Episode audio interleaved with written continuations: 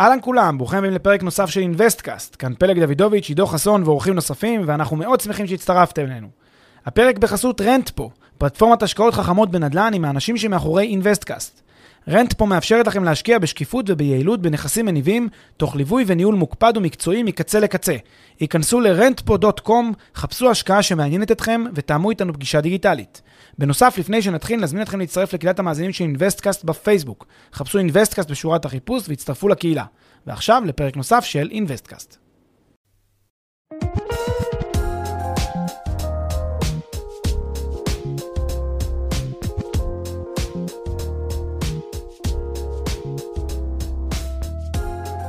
בוקר טוב פלג, בוקר אור עידו. מה העניינים? בסדר גמור, ואתה? אני מצוין. על מה אנחנו מדברים היום? היום אנחנו נדבר על עשר הסיבות שבגללן אסור לנו בתכלית האיסור לתת לכסף אה, להיות מובטל, לשבת ככה מתחת לבלטות או בחשבון הבנק. אה, עשר סיבות מאוד מאוד חשובות וטובות, מין מעין הפרקים האלה שצריך לגזור ולשמור, אה, או פשוט, או לגזור ולהביא לבן דוד, לאחיינית, לחברים, כדי שכל אלה שקצת רדומים בכל מה שקשור לענייני הכסף, ככה טיפה להעיר אותם, כי הפרק הזה בהחלט נותן אה, אה, פרספקטיבה למחשבה, ובכלל תפיסה יותר רחבה של הכסף. אז בואו נתחיל בגדול, מה זה אומר אה, רדומים לגבי הכסף, או שהכסף שלהם רדום, ומה מה האלטרנטיבה לזה? כן, אז, אז בעצם צריך להבין שכסף, אה, כסף, ההיגיון שלו אה, הוא כמו כל משאב שאני, כן, משאב כמו כוח העבודה שלי, או כמו כל דבר, אה, כשאני בעצם הולך לעבוד ואני מייצר כסף מכושר הייצור שלי, מהמשאב הזה שנקרא יכולות העבודה שלי, אני מייצר מזה כסף. גם כסף זה משאב שאפשר ליצור ממנו כסף. ומאחר שאנחנו חיים בחברה חומרית, מה לעשות, כן, מי שלא מכיר, אז לצערנו לשמחתנו, כל אחד מהמקום שלו, אנחנו בחברה חומרית, ובחברה חומרית אה, המשמעות היא שהחברה נמדדת לפי, אה, מה זה נמדדת? החיים פה נמדדים לפי ההכנסה שיש לך, תוכל לקנות יותר, לצרוך יותר, שיהיה לך יותר משאבים, גישה למשאבים, גישה למקורות. בסיכומו של דבר, אה, כדי, אה, אתה יודע, מה שנקרא, אה, כדי לשרוד וכדי להתנהל בצורה כלכלית נכונה, וכמובן גם כדי להיות יותר מאשר לשרוד, צריך בעצם אה, לנצל את כל המשאבים, כן, ש, שניתנו לנו כדי להצמיח מהם כסף, ומי שלא מנצל איזשהו משאב, לא רק שהוא נשאר מאחור ולא נהנה, אלא בגלל שכולם במרוץ הזה, כולם בתהליך הזה, אז אם לא ניצלתי איזשהו משאב ולא הפקתי עליו כסף, אני גם מפסיד, מפסיד דה פקטו, לא מפסיד אה, כי, כי נראה לי, אלא מפסיד ממש. לכן כסף שיושב ולא עושים איתו כלום, הוא כסף שלמעשה מפסיד, שאני מפסיד עליו. זה כושר ייצור שאני, או איזשהו אמצעי ייצור שאני לא משתמש בו. זה כמו, תחשוב, מכונה שיש לי במפעל. תחשבו על זה במובן הכי פשוט, כשיש בעל עסק שיש לו מפעל עם הרבה מכונות, אה, והוא ישבית את אחת, המ... אחת, המכ... אחת המכונות, לא, היא, לא, היא לא תעבוד. הוא פשוט ישים אותה בצד, כן, הוא יתחזק אותה מדי פעם, היא תישאר שם, אבל היא בגדול היא עכשיו מופחתת לאורך השנים, עד שהיא פשוט, אה, המכונה נצטרך לזרוק אותה בעוד איקס זמן. תחשבו שהוא יכול היה, שיש לו לקוחות, אבל הוא פשוט החליט להשבית, אין דבר כזה. אף בן אדם שעושה את זה מבין, יש לי פה משאב לייצור ממנו כסף, אז לא יכול להיות שאני אשבית את המכונה. גם הכסף שלנו הוא מעין מכונה כזאת, רק הרבה אנשים לא רואים, לא תופסים את זה ככה. ואז יש באמת uh, גישה של הרבה אנשים, גישה שאני חושב שהם לקחו uh, מהרבה מלחמות והרבה אירועים היסטוריים ומשהו שעובר בין דורי כזה, מין גישה בין דורית כזה, של לחבק את הכסף. אומרים שאין ידיד נאמן כמו כסף מזומן, יש אנשים שמאמינים למונח הזה בכל רמה חבריהם, והם מחליטים לחבק את הכסף, הם רוצים לראות בתנועת העו"ש, בעו"ש שלהם אה, סכום אה, גדול ככל הניתן, אז באיזשהו מובן אולי צריך להסתכל, שוב, חזרה לתפיסה הזאת, כמו שאתה קורא לזה, האלטרנטיבה, כסף זה, זה מקור ייצור, הוא לא יכול להיות uh, ככה פסיבי, הוא לא יכול להיות מובטל, הוא לא יכול להיות בבית, כמו שאנחנו מנסים uh, לא להיות, uh, לא כן, לא להישען על אחרים, אלא מנסים לייצר מה, מהיכולות שיש לנו הכנסה, אנחנו גם צריכים שהכסף שלנו לא יהיה מובטל, חייבים גם אותו להעסיק ושייצר לנו מקורות הכנסה. זה בעצם יהיה הרעיון של הפרק הזה כולו. אוקיי, okay, אז, אז איזה סכום של כסף אנחנו בכלל מדברים? מהשקל הראשון צריך להשקיע, צריך לשמור קצת כסף בצד, מה, מי, מי, למי אנחנו מדברים בכלל? זאת באמת שאלה טובה, כי יש סכומי כסף שצריך להחזיק אותם להתנהלות השוטפת והיומיומית, ויש סכומי כסף שאנחנו צריכים בעצם להשקיע אותם. כעיקרון עדיף, the more the merrier, עדיף להשקיע כמה שיותר, כדי, של, כדי שהכסף הזה ידע לעבוד ולייצר לי מקורות כסף. זה, זה הכלל. אבל יש אילוצים, אילוצי יום-יום, אילוצים שוטפים. אני צריך בעצם לדעת שיש לי יכולת אה, גם אה, לשלם את, החודשים, את החודש, חודשיים, שלושה הקרובים שיש לי במה שנקרא בשלוף, שאני יכול בעצם לשלוף את זה ולהשתמש בזה. אם תאורטית יש לי אה, סכומי כסף שיושבים בכל מיני פקדונות נזילים או השקעות נזילות ממש, אני יכול בהוראה מהרגע להרגע לשחרר אותם, תאורטית הייתי יכול כמעט 100% מה, מהכסף שלי לשים, אה, לשים אותו ב, ב, באותם מקורות, כי שוב, אם יש לי את היכולת להנזיל את זה ב, ב, מהרגע להרגע, אז אני יכול להיות רגוע. זה כמו מתחת לבלטה מבחינתי, אני צריך ללכת הביתה, להרים את הבלטה ולהוציא את הכסף, אז זו אותה, אותה מידה של אה, פעילות. אני הייתי אומר באופן גס, אה, כולנו חיים פחות או יותר על אה, סוג מסוים של אה, להכיר את ההוצאות שלנו, אני מניח שכל משפחה יש לה את ההוצאות שלה, אבל זה סדר גודל, בוא נגיד, כמה אלפי, עשרת אלפים, חמש עשרה, עשרים אלף שקל, שלושים אלף שקל, כל אחד וההוצאות שלו, זה הסכום שצריך להשאיר אותו בעו"ש לחודש, חודשיים, שלושה הקרובים, ומעבר לכך אפשר את הכל להשקיע. אז אולי בואו נתחיל מהבסיס של למה להשקיע כדי לא להפסיד, ואחר כך נדבר על למה להשקיע כדי להרוויח. אז עכשיו בעצם אה, באמת אתה נכנס לסיבה הראשונה שבגללה כדאי להשקיע, אה, וזה נושא שחיקת אה, כוח הקנייה, וצריך להבין שבעצם הבסיס, הכמעט, הכמעט מובן מאליו שצריך להבין אותו בכל מה שקשור לכסף, זה שבמדינות, כן, במדינות מפותחות, או מדינות שהן צומחות, או כלכלות שהן, ולמעשה רוב העולם בעצם הולך בכיוון הזה, בוודאי בישראל, קיימת שחיקה טבעית קבועה ורציפה של אה, כוח הקנייה, אה, וזה אומר ששקל שיש לי אותו היום, אם אני שומר עליו, מחבק אותו ו- ו- ומוקיר אותו ו- ועושה זה, השקל הזה יש, יקנה לי הרבה פחות מוצרים בעתיד. ולכן עצם העובדה שאני בוחר לא להשקיע, המשמעות המיידית שלה שאני מפסיד כסף. למה? כי הכסף הזה שאני מחזיק אותו היום, יקנה לי פחות בעתיד. זה מה שנקרא אינפלציה, שחיקה של כוח הקנייה. אה, שיעור האינפלציה השנתי, מי יודע ככה פחות או יותר באופן גס, מה אתם חושבים? אז אה, בישראל, ולמעשה זה לא במפתיע, בהרבה מדינות אה, מפותחות, כן, OECD ומדינות מפותחות אחרות בעולם, שיעור האינפלציה הרב-שנתי, הממוצע, שוב, ש... כל שנה יש לה את שלה, אבל בגדול, ברב שנתי הממוצע עומד על בסביבות ה-2 עד 3 אחוז אה, במדינת ישראל, וזה אומר שכל אה, שנה אה, הכסף שיש לי יורד בערכו 2 עד 3 אחוז. תבינו מה זה אומר, זאת אומרת שיש לי תשואה שלילית בהגדרה של 2 עד 3 אחוז, רק מהעובדה שעבר עוד יום. אם לקחתי כסף, לא השקעתי אותו, 2 עד 3 אחוז הוא נשחק, כן, אה, מדי שנה. רק מהעובדה שלא השקעתי. אז כשאנשים אומרים לעצמם, אוקיי, אני, אה, את הכסף הזה, טוב, אז יש לי איזה חצי מיליון שקל שקיבלתי בירושה, ואני מחזיק אותם, טוב, עוד שנה, שנתיים נתפנה לזה רגשית, נחשוב, אז רק דעו לכם שבמצטבר הפסדתם בסביבות החמישה אחוז. מהשנתיים האלה. זה לא אומר עכשיו רוצו לשים הכל כמה, שת, כמה שיותר מהר. לא, הפרק הזה לא המטרה שלו להלחיץ מישהו חלילה, הפרק אה, נותן איזושהי אה, תפיסת עולם, הבנה שהכסף הזה אה, יש לו איזשהו ערך כלכלי שנשחק, וצריך לשים לב שכשאני מדבר על... אפיקי השקעה ותמיד באלטרנטיבות, אז גם כשאני חושב, וזה דבר שהרבה אנשים לא כל כך מבינים, גם כשאני משקיע, אז זה לא שברגע שהשקעתי, זהו, נגמר הנושא של האינפלציה. כי אם אני לא השקעתי בהשקעה שהיא צמודת מדד, אז אני לא, לא, לא הרווחתי כלום. אני פשוט, אה, נניח יש לי איזושהי השקעה, נגיד, אתה יודע, באיזושהי, באיזשהו פיקדון בנקאי, שנותן לי רבע אחוז בשנה. אבל עדיין יש לי אינפלציה של 2-3 אחוז. זאת אומרת שאני במינוס 2.5 אחוז בערך, מינוס 2 אחוז אה, באותה שנה. אז אפילו ששמתי אותו בפיקדון הבנקאי, אני עדיין מפסיד. זה מין משהו מוזר, כי בן אדם אומר, מה, אני שם את זה בפיקדון הבנקאי, מה, אני מפסיד כסף? התשובה היא כן, הפסדתם כסף, הפסדתם ריאלית. הפסדתם מבחינת כוח הקנייה שלכם כסף. עכשיו, הרבה אנשים, את, ה, את ההבחנה הזאת, נומינלי, ריאלי, קצת הפסיכולוגיה פה משחקת. כי הם אומרים, אני מסתכל על זה מספרית, בהרצלים, מסתכל כמה כסף יש לי. הם מפספסים את העניין העמוק פה. זה לא משנה כמה כסף יש לכם, זה לא משנה, זה מעניין מה אתם עושים עם הכסף. כסף הוא אמצעי, הוא לא המטרה. משנה מה אתם עושים עם הכסף. ולכן, אה, אם הכסף הזה נשחק בערכו, גם כי שמתם אותו באיזשהו פיקדון בנקאי, בסופו של דבר הפסדתם 2% לשנה, והשאלה היא, האם השקעה של 2% שלילית לשנה זאת השקעה טובה? זו כבר השאלה שאתם צריכים לשאול את עצמכם, כנראה שהתשובה תהיה לא.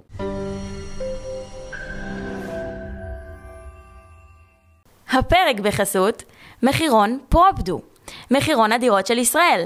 מחירון הדירות המקיף והמתקדם בישראל, המאפשר לכם לגלות בלחיצת כפתור מהו המחיר של הנכס. והכל בחינם. חפשו בגוגל מחירון פרופדו או מחירון הדירות של ישראל.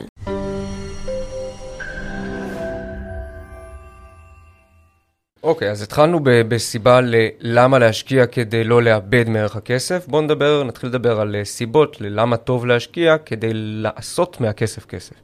כן, אז הסיבה השנייה בעצם ללמה להשקיע, ואני חושב שהיא סיבה אה, ש...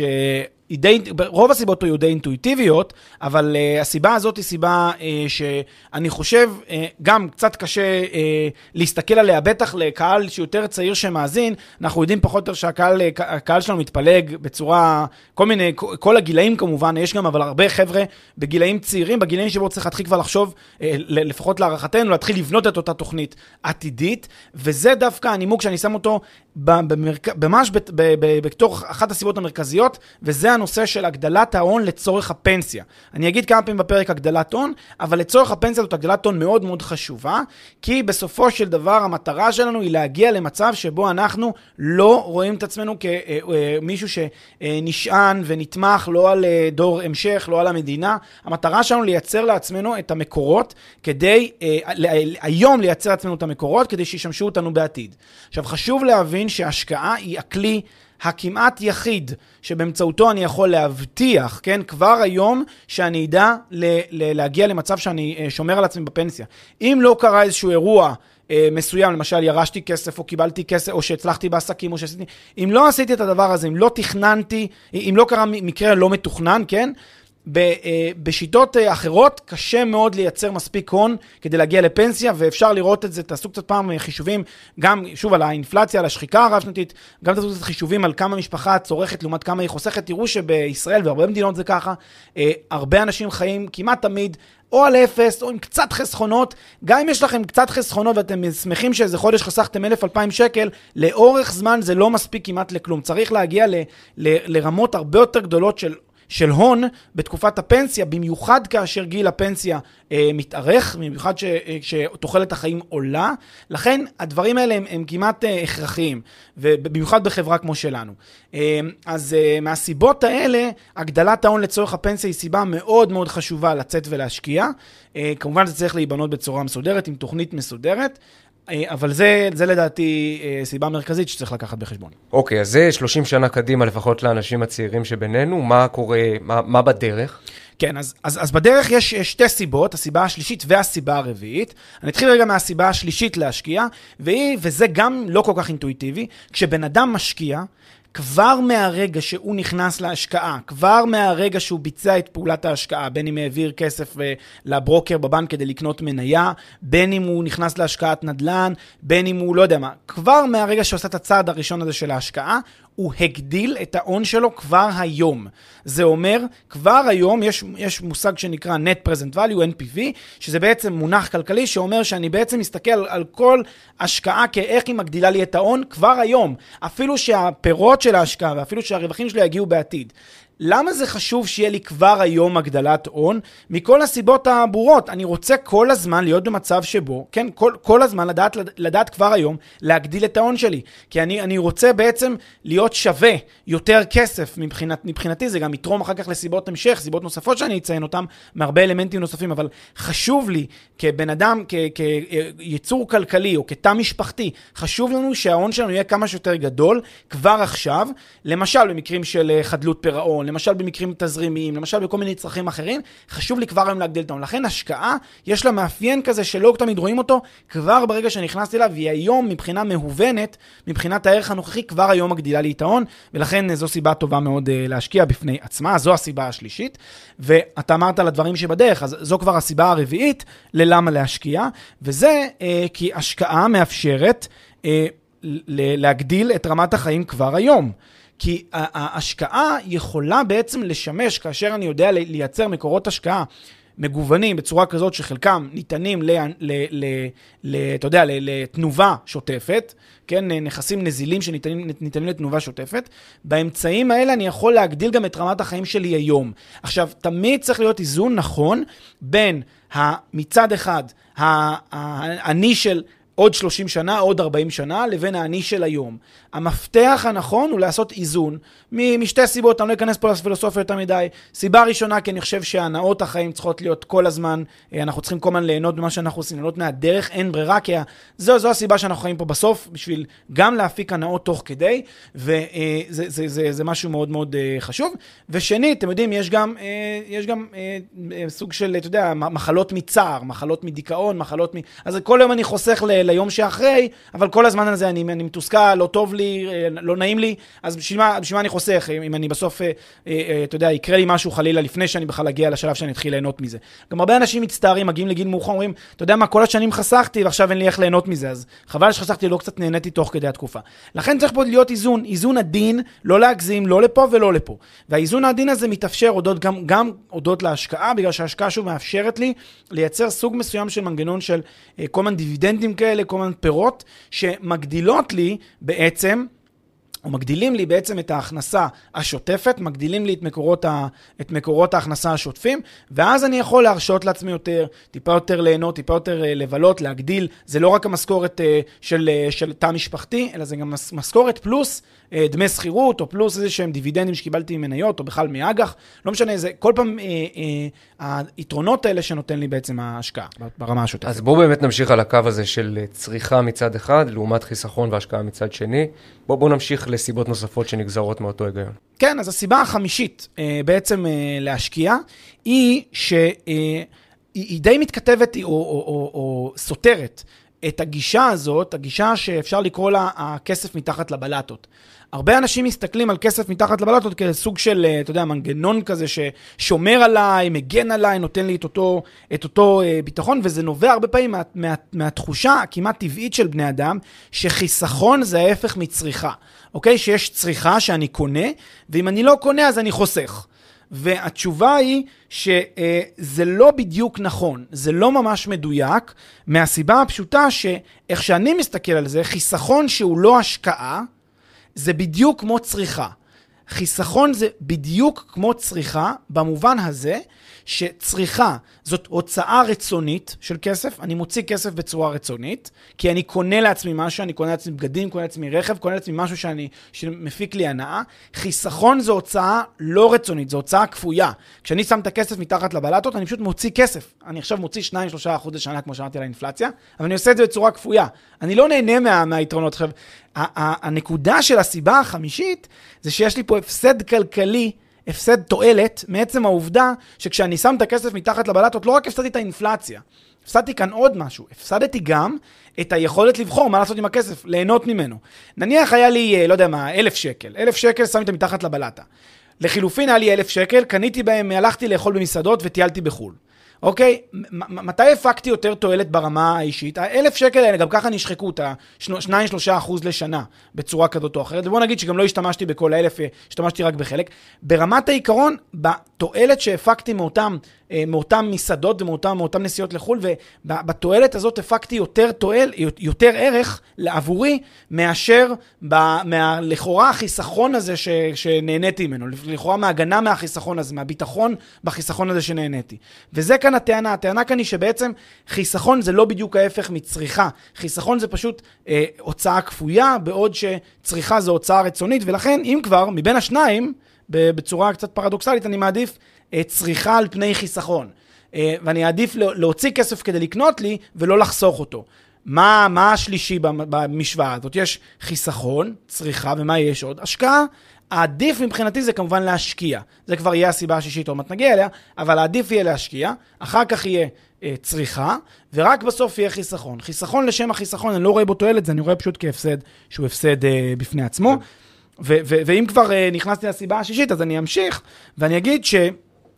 הסיבה השישית היא בסופו של דבר ש... אה, איך שאני רואה את זה לפחות, יש הרבה מאוד פסיכולוגיה שמשחקת באיך שאנשים מתנהגים, אה, בכל מה שקשור לאלמנטים הצרכניים שלהם. הרבה מאוד, חלק ניכר מהרכישות שאנשים עושים, מהצריכה שאנשים עושים, הם, הם עושים אותה מטעמים uh, פסיכולוגיים, הרבה פעמים מטעמים ראוותניים, הרבה פעמים הם לא צריכים לצרוך. הרבה אנשים קונים דברים שהם לא צריכים. תסתכלו פעם בבית שלכם כמה דברים קניתם שלא השתמשתם מהם אף פעם, אולי פעם, פעמיים וזהו, זרקתם אותם. השקעה היא באיזשהו מובן מנגנון שמנטרל את אותה צריכה שהיא לא רצויה, אותה צריכה שהיא לא הכרחית. למה? כי אם אני כל הזמן מפנה את מה שיש לי, את מה שאני לא צריך אותו, בהקדם, ASAP מפנה אותו להשקעות, אז אני לא אצרוך את הכסף הזה. אז הוא עכשיו ישחק עבורי, ואז גם במובן הזה אני פותר את הבעיה הזאת של uh, צריכה למען הפסיכולוגיה uh, ואת הצריכה הפסיכולוגית. זה מין, מין uh, נימוק כזה, אני חושב שהוא מתגבר על יצר. זה לא נימוק בפני עצמו, אבל זה נימוק שמתגבר על יצר, והרבה מאיתנו סובלים ממנו, לדעתי כולם בעצם בתכלס סובלים מה, מהיצר הזה, ולכן הנימוק הזה לדעתי חשוב, זו גם הסיבה השישית uh, ללמה להשקיע. תגיד, ואנחנו הולכים כבר, uh, אתה יודע, הלכנו כבר למקומות יותר עמוקים של השקעה עם מפחיתת צריכה, עדיפה על חיסכון, דברים מהסוג הזה. מה עם הדבר הבסיסי ביותר, אתה יודע, כאילו, ביטחון של בני אדם בזה שיש להם כסף. מעולה, אז באמת, אה, כאן זה באמת מתכתב עם העובדה של כסף מתחת לבלטות, אה, אבל אני אומר שהיום... אה, השקעה גם היא, היא, היא בסופו של דבר תחת אותו מטריה של כסף שלא הוצאתי אותו, הוא לא נעלם. מה שקורה ב, ב, ב, בדרך כלל בצריכה, אם מסתכלים שנייה רגע על איך, איך עובד המנגנון הכלכלי של, או הנכסי של בן אדם, יש לי מזומן היום, נגיד יש לי כסף, אם אני ממיר אותו לנכס אחר, נכס ש, שלא מתקלל, אפילו נכס שמשביח את ערכו, אז בסך הכל לא עשיתי שום שינוי במצב ההוני שלי, במצב הנכסי שלי. היה לי נכס שהוא מזומן, החלפתי אותו בנכס שהוא דירה, או החלפתי אותו בנכס שהוא מניות בחברה ציבורית. אז בסך הכל העברתי מ-100 אלף מזומן ל-100 אלף מניות בחברה ציבורית. לא עשיתי שום שינוי הוני או שום שינוי נכסי בנכסים שלי. אם צרכתי, לקחתי את ה-100 אלף שקל מזומן, ועכשיו הוצאתי את זה על, על כל מיני הוצאות, כמו מסעדות, בילויים, דברים מהסוג הזה, הכסף הזה התפוגג, התאדה, נעלם, עבר עכשיו להיות בחשבון הבנק של מישהו אחר, העברתי אותו ממני. מה שעושה השקעה, היא תמיד שומרת עליי כל הזמן עם מצב של נכסים, שהוא uh, מצב כזה, uh, uh, אם תרצה, אופקי או, או, או, או uh, אלכסוני כלפי מעלה, כן? לפחות ככה, אבל במינימום היא אופקית. ואז במובן הזה אני יודע שמה שיש לי אותו במזומן, כל שקל שהפקתי אותו במזומן, אם לא צרכתי אותו, אני יודע שברגע שאני משקיע אותו, הוא גם יכול לשמש עבורי סוג של כרית, קוראים לזה, כרית ביטחון, במקרה של קרייסס. עכשיו, הרבה מאוד פעמים מה שמוביל לקרייסס לאנשים זה לא בעיה של רווחיות, זה לא העובדה שהם לא יודעים לייצר כסף, אלא העובדה שאין להם את היכולת התזרימית להתמודד. מה שנותן מקורות השקעה, הם מאפשרות לי, או מאפשרים לי מקורות ההשקעה, בעצם לייצר סוג מסוים של ביטחון כלכלי, גם במובן התזרימי, אם אני עושה מקורות השקעה שיש להם גם יכולת הנזלה, לפחות לחלק מהתיק שיהיה גם יכולת של הנזלה, ואז יש לי מקורות uh, תזרימיים, ושנית, הם מאפשרים לי במקרה הצורך גם לממש את ההשקעה ולהיפגש עם כסף לכל צרה שלא תהיה.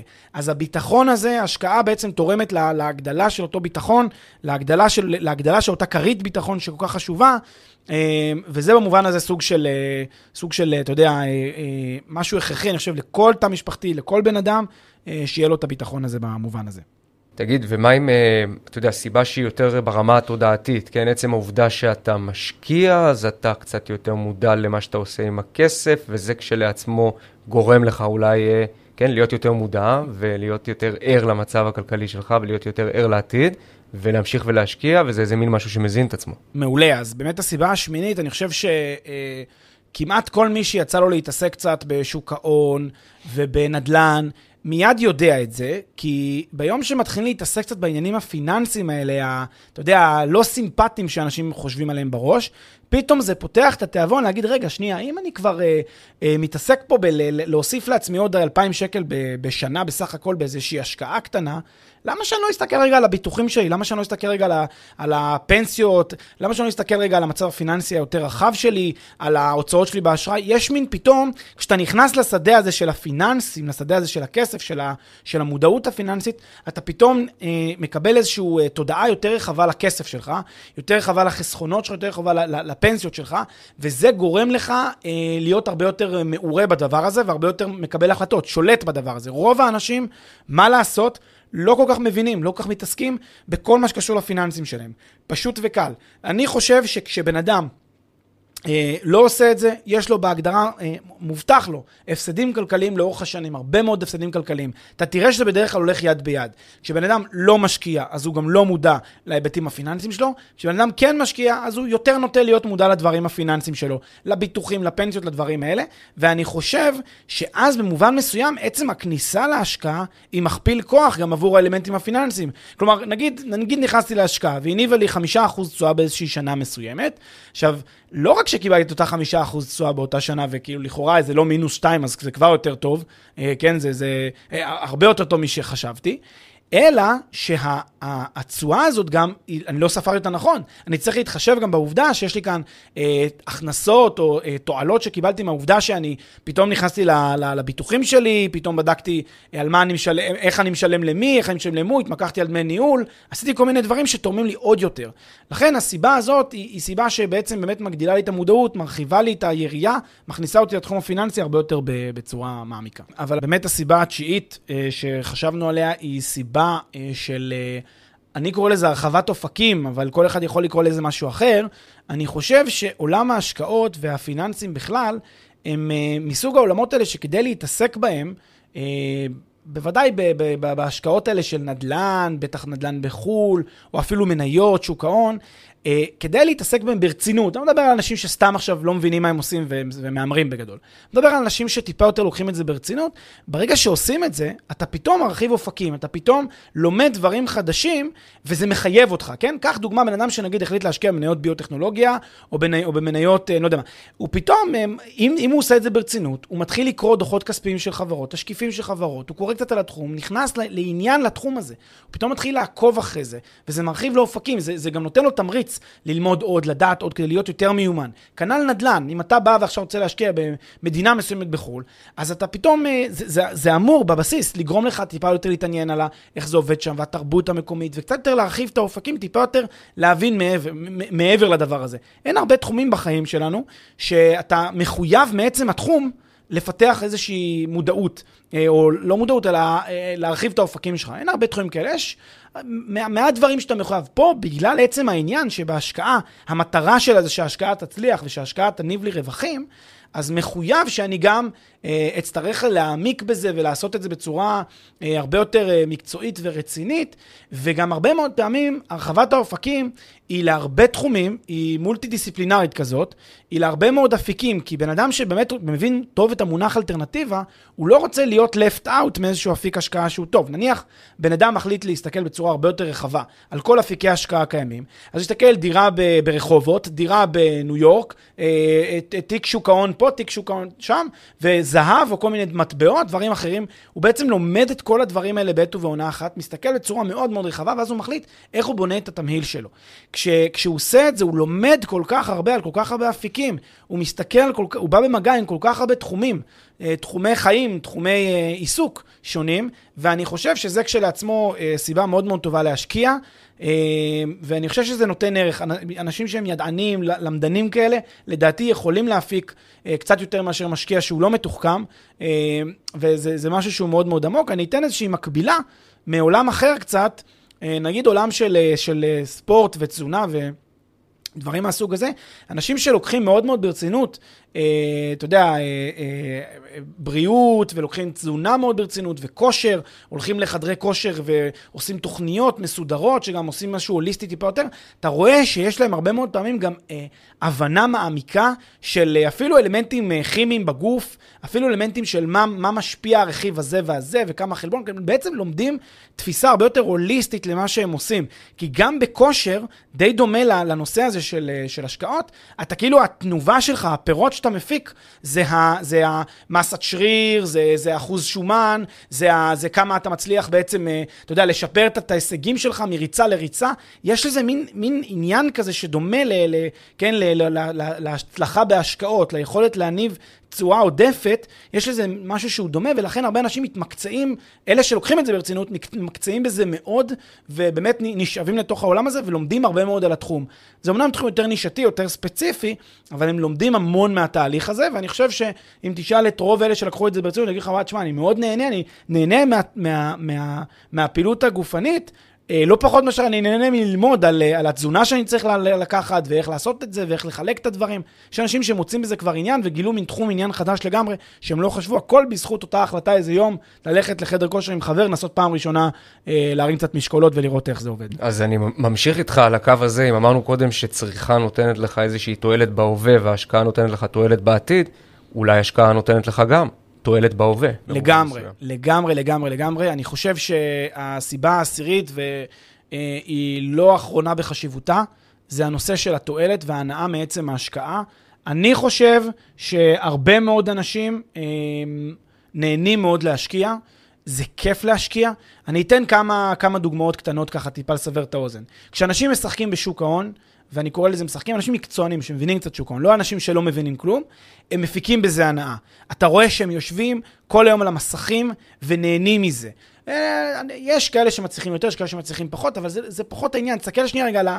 בוא נגיד שאתה יודע קצת להצליח, אה, אתה יודע להצליח בערך כמו המדד, אולי קצת יותר מהמדד, ממדד תל אביב 35 לצורך העניין, כן? אז אתה, אתה נהנה עוד איזה אחוז על המדד בשנה, בסדר גמור, סך הכל. לפחות אתה לא מתחת למדד. אבל אני חושב שיש פה יותר מזה, הם נהנים מזה, הם נהנים מהעיסוק, מהריגוש. זה כמו, זה כמו אתה יודע, ללכת לשחק, ל- להמר אה, בקזינו, באיזשהו מובן. רק שזה, ב, ב, ב, אתה עושה את זה על, על, על סכומים, על, על ההון שלך, על, יש בזה איזשהו ריגוש מסוים, שהוא אה, מניב לך הרבה מאוד ערך, אני חושב, תועלת ברמה הרגשית. אז זה בצד של שוק ההון, וזה, אתה יודע, כבר לצד של יותר ההימורים, אבל יש גם לצד של אה, נדל"ניסטים. אני חושב שנדל"ניסטים שמתעסקים בנדל"ן, משקיעים, מגשימים סוג של חלום שיש להם להתעסק בנדל"ן דרך ההשקעה הזאת. אנחנו רואים את זה, גם אנחנו פוגשים את זה אצל לקוחות, וגם אנחנו רואים את זה אצל המון קולגות ועמיתים. באמת יש, אנשים נהנים מנדל"ן, אנשים אוהבים את זה, הם אוהבים את הריח של הריהוט החדש. הם אוהבים את, ה, את הגיאומטריה של, ה, של, ה, של התסריט, ולהבין, לחשוב איך אני מעצב, איך אני מסדר את זה, ואיך זה ייראה ביום שתימסר הדירה, ואיך זה, איך, איך, איך, איך, יראה, איך יראו השוכרים, ומדמיינים את זה. זה נותן לי ערך כבר היום. לכן השקעה, אה, לא רק שהיא מגדילה לי את ההון היום, לא רק שהיא מגדילה לי את ההון בעתיד, לא רק שהיא נותנת לי גם תוך כדי תנובה ופירות, אלא גם היום, כבר היום, היא נותנת לי תועלת רגשית אפילו, שיש. שיש מי שיגיד, כן, גם כלכלנים יסכימו, שזה לא פחות חשוב מתועלת, מהרצלים, זה לא פחות חשוב מכסף. עצם העובדה שאני נהנה מהדבר הזה, נהנה מה, מהעיסוק בזה, אה, ויעידו על כך כל אותם אה, מאזינים שלנו, שבעצם שבוע אחרי שבוע שומעים גם על נדל"ן, גם על השקעות. הם עושים את זה כי זה מעניין אותם, כי זה נותן להם ערך. אז, אז זאת ההוכחה לזה, אז ההשקעה, ה-mindset הזה, התפיסה הזאת של השקעות, באמת גם מגדילה את הערך, באמת נותנת לנו משהו בטווח, אני חושב, אפילו המיידי, ומגשימה לנו אה, סיפוקים. אה, וכן, זה, זה הופך, את, ה, הופך את, ה, את העולם הזה להרבה יותר, אני חושב, את החוויה הזאת להרבה יותר מהנה.